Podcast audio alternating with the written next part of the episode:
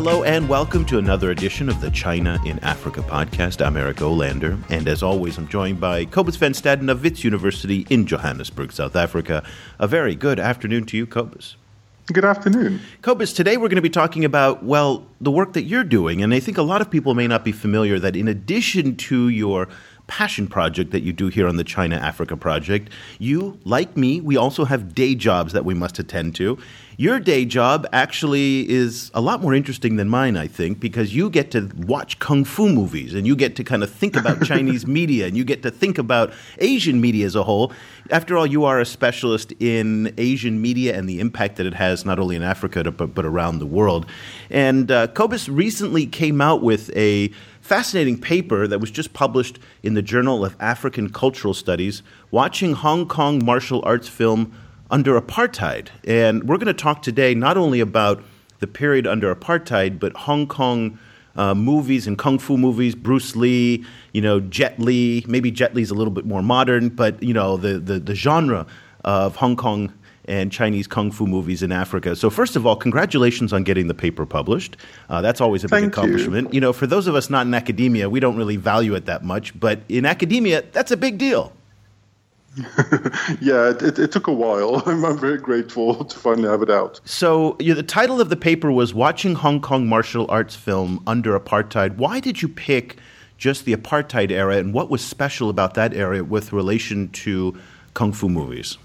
I chose the apartheid era because that's when Hong Kong movies arrived in, in South Africa to begin with. So there is Hong Kong movies are, especially you know, kind of the the Hong Kong kung fu movies are popular all over Africa. Um, and there's a, there's been very very little research done on why. Um, it's actually these movies are remarkably popular. They, they, you know they arrived in the 70s and they've been consistently popular up to now.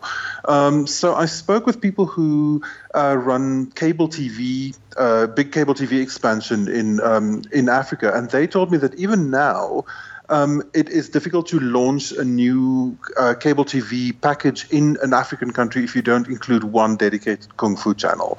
So you know, kind of they, they remain amazingly popular. Um, and you know, I, I chose apartheid because that is it, it was simultaneously this kind of crazy time in South Africa, but it was also a moment where um, when these movies actually first arrived in South Africa. Well, before we get to the modern era, which I do want to talk about, let's talk about the apartheid era first. For those of uh, people in our audience, because now apartheid, it's a long time ago. I mean, you may remember it from your childhood.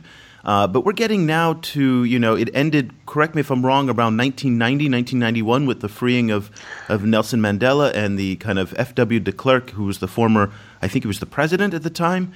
He ended yes. apartheid. Give us a little bit of background about what was apartheid and when did it end, and then we can kind of slot in the Hong Kong kung fu kind of theme into that.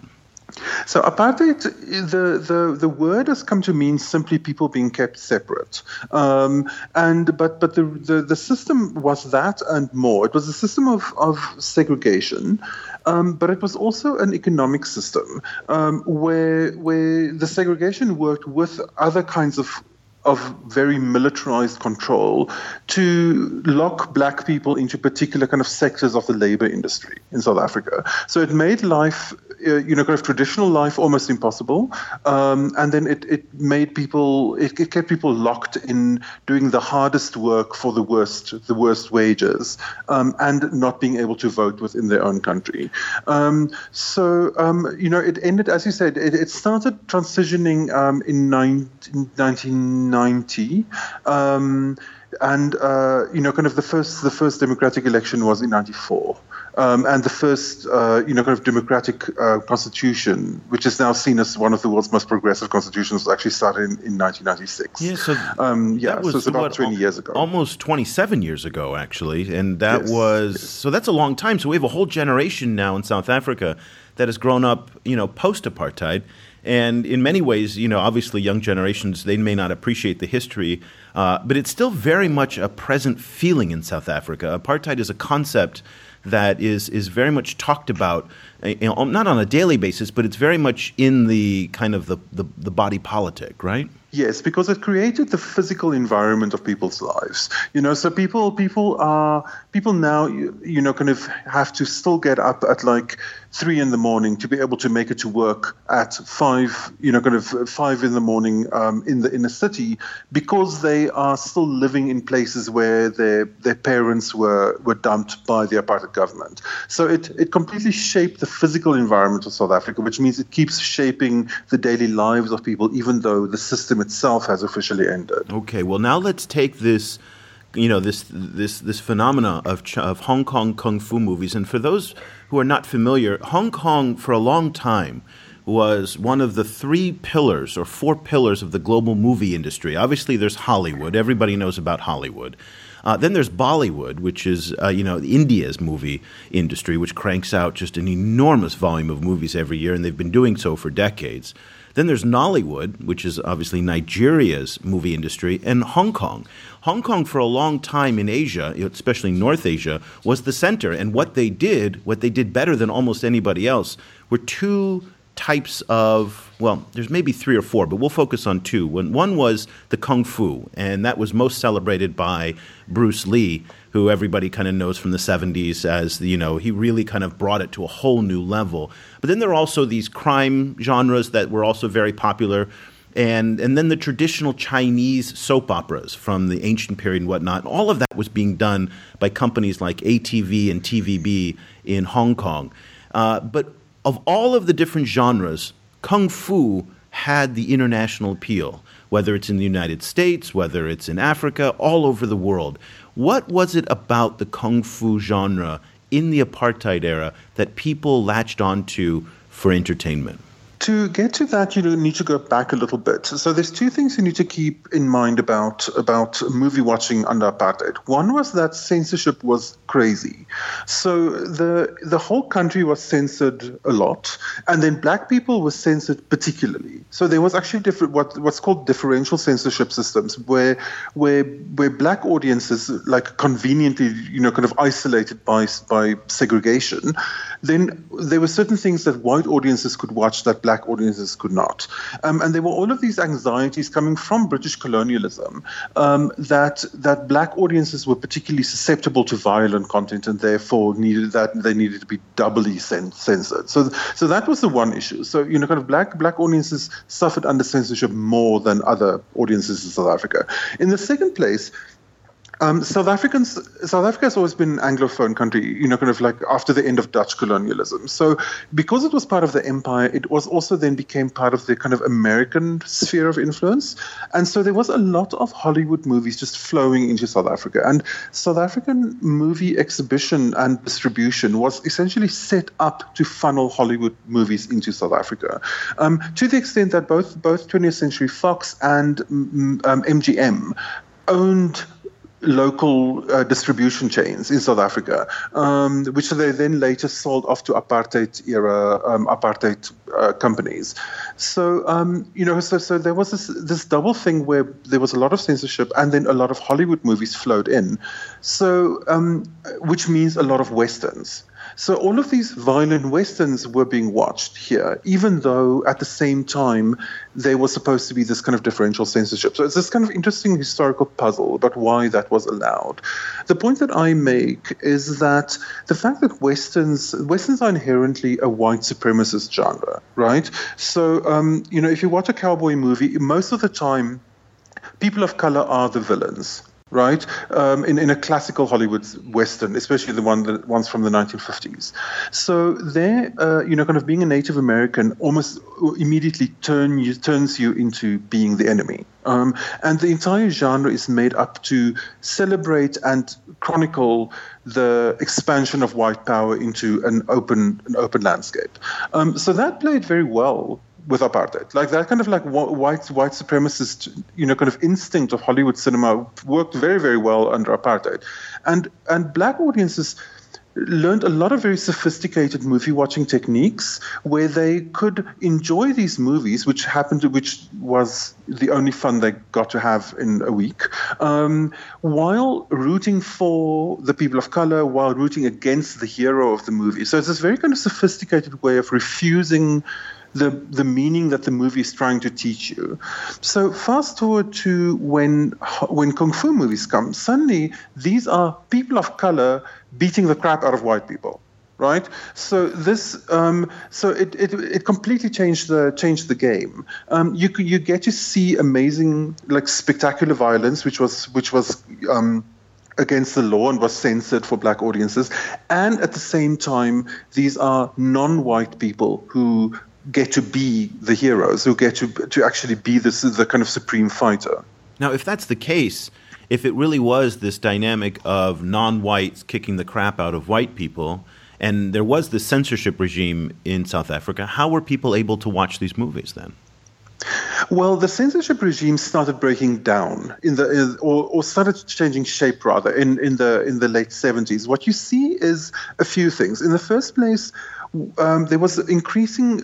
South Africa went crazy for shopping malls. South Africans love shopping malls. Even now, South Africa has more shopping malls than most places, um, and and that happened during the 1970s. So the kind of the rich white populations started moving out of the the center of the city um, towards shopping malls, and with them went cinemas. So the cinemas that were left in the in the poorer now inner city areas, those started slowly integrating just in order to to try and, and you know kind of and survive economically. And that is where some of these movies were shown. So they weren't seen as as status products, which means they were to a certain extent ignored by the by the censorship industry or the censorship system.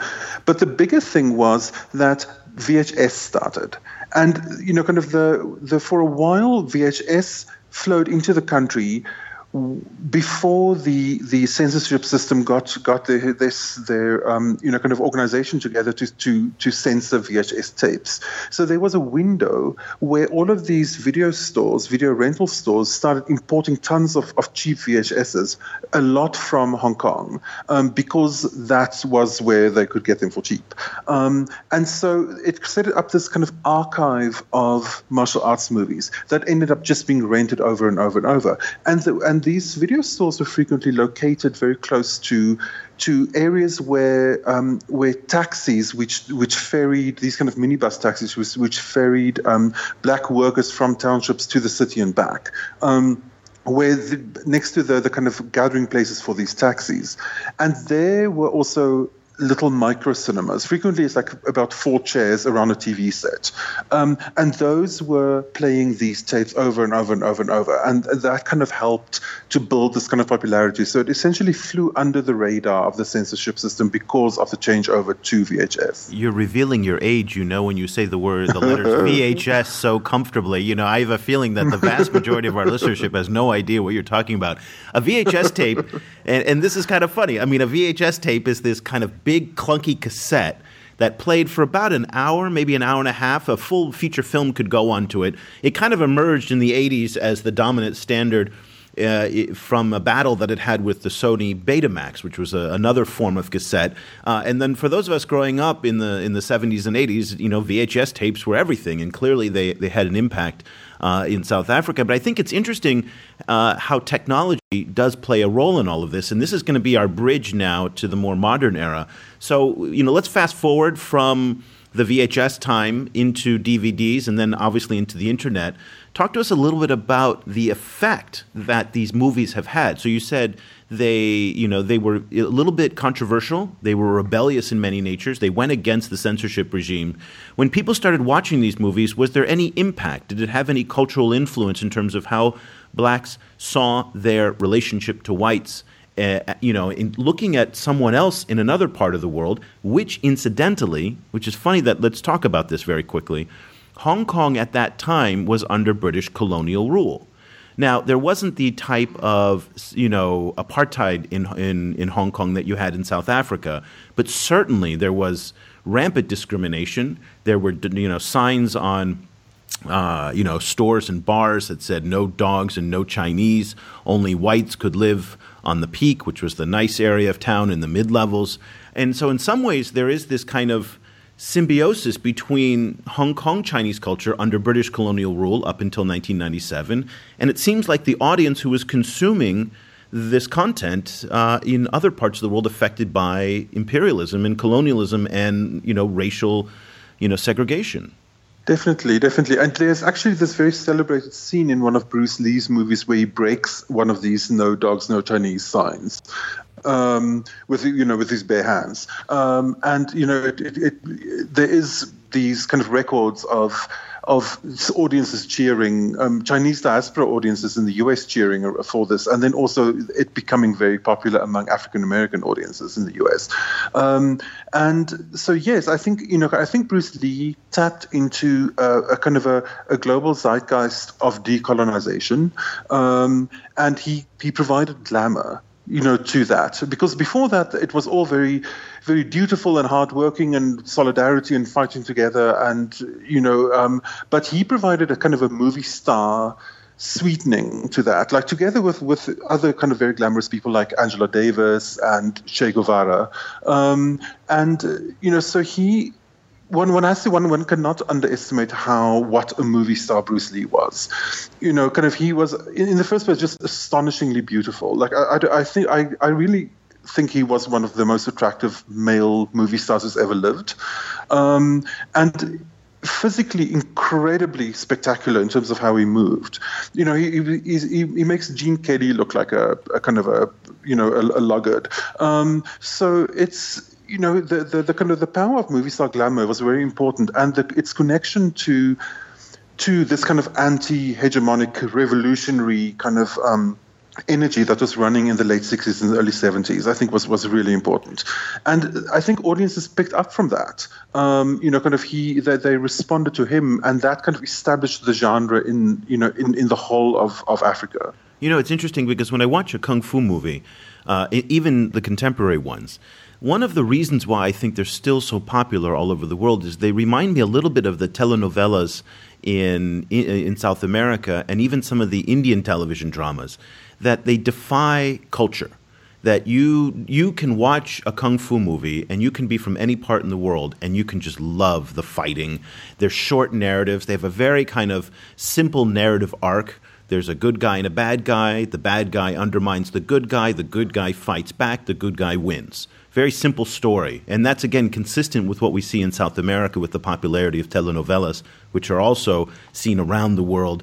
And here in Vietnam, interestingly enough, you know, Indian dramas from Zee TV and the like are also incredibly popular. And I think that's in part because you create stories which defy culture and, and they can spread very, very quickly. And certainly Kung Fu is part of that. Bring us up to the contemporary era now. Um, in many ways, South Africa is a cultural trendsetter for at least the southern part of Africa. So, what happens in Johannesburg t- tends to kind of migrate out culturally to other parts of Africa. Did you, in your research, come across the spread of Hong Kong kung fu movies in other parts of Africa, both in the earlier eras but also today?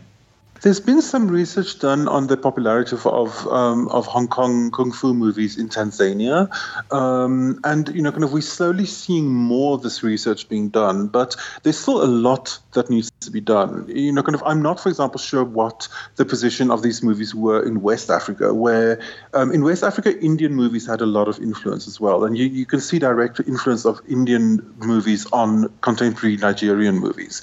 Um, so you know, kind of I, I we we, I know anecdotally that there is there's been a lot of popularity for Hong Kong cinema all over all over Africa.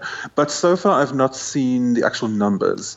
Um, one of the difficulties of the of doing this is that the people who imported this stuff, um, they're all gone. Like, you know, kind of they're either dead or, in, in, the South African case, a lot of them immigrated or they work, they just don't work in movies anymore.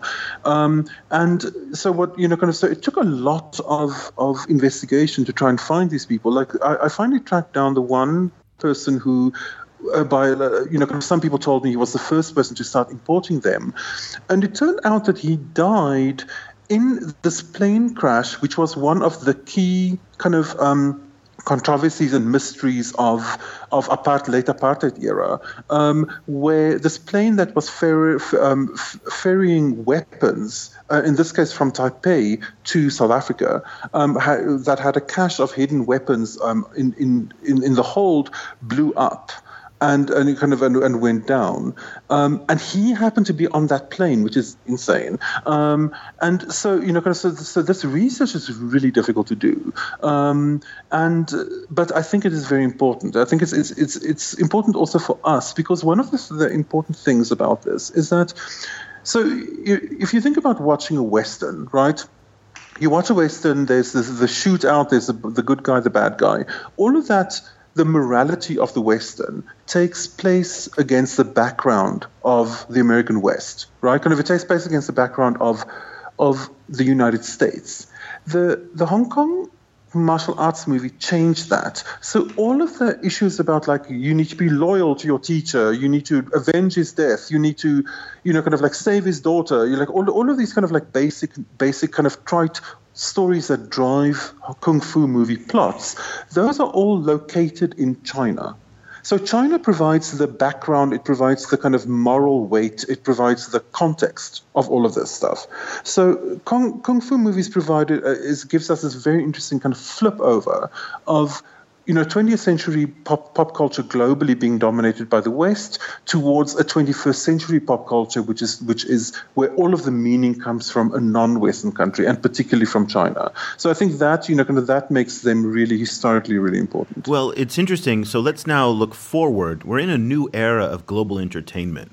Uh, certainly here in Asia and in other parts of the world, uh, Hollywood is competing now for attention very aggressively with Korean content. So it's Korean movies, Korean music, Korean kind of software, uh, Korean, you know, entertainment that is really the driving force here in Asia. It hasn't spread yet to Africa, as far as I know.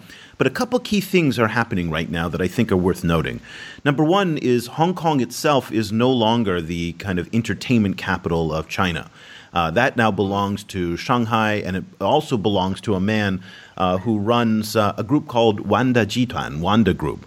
Wanda, for those of you who are not familiar, is one of he's the wealthiest. I forget his name; it's escaping me right now, and it's kind of embarrassing because I was supposed to go work for him, but uh, he, um, which I chose not to, but uh, maybe because I keep forgetting his name.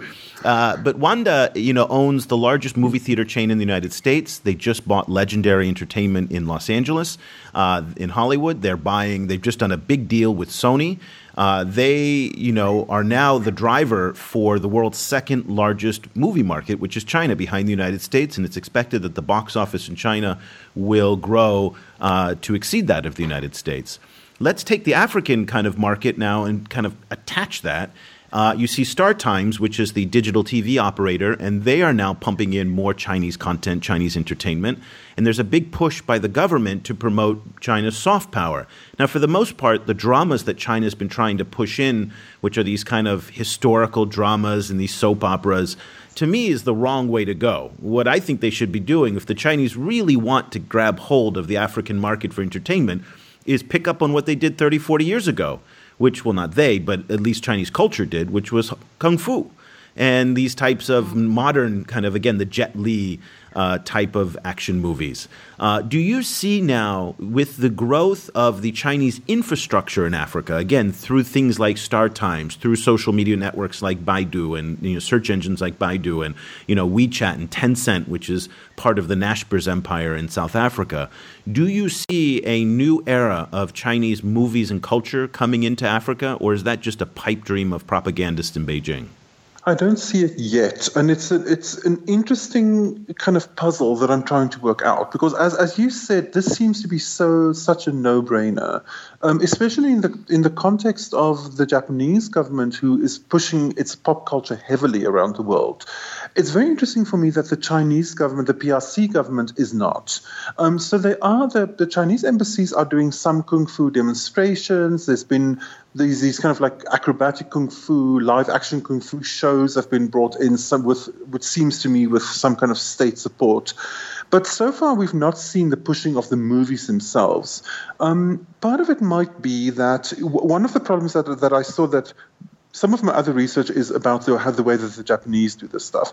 And one of the big problems was that Japanese diplomats just did, not know anything about media. You know, kind of they didn't know anything about all this animation that everyone was crazy about. So it took a bunch of consultants to actually to to train the Japanese diplomats into actually knowing what when they're talking about animation. So that might be one problem that the, the diplomats and the embassies just simply have no idea about movies.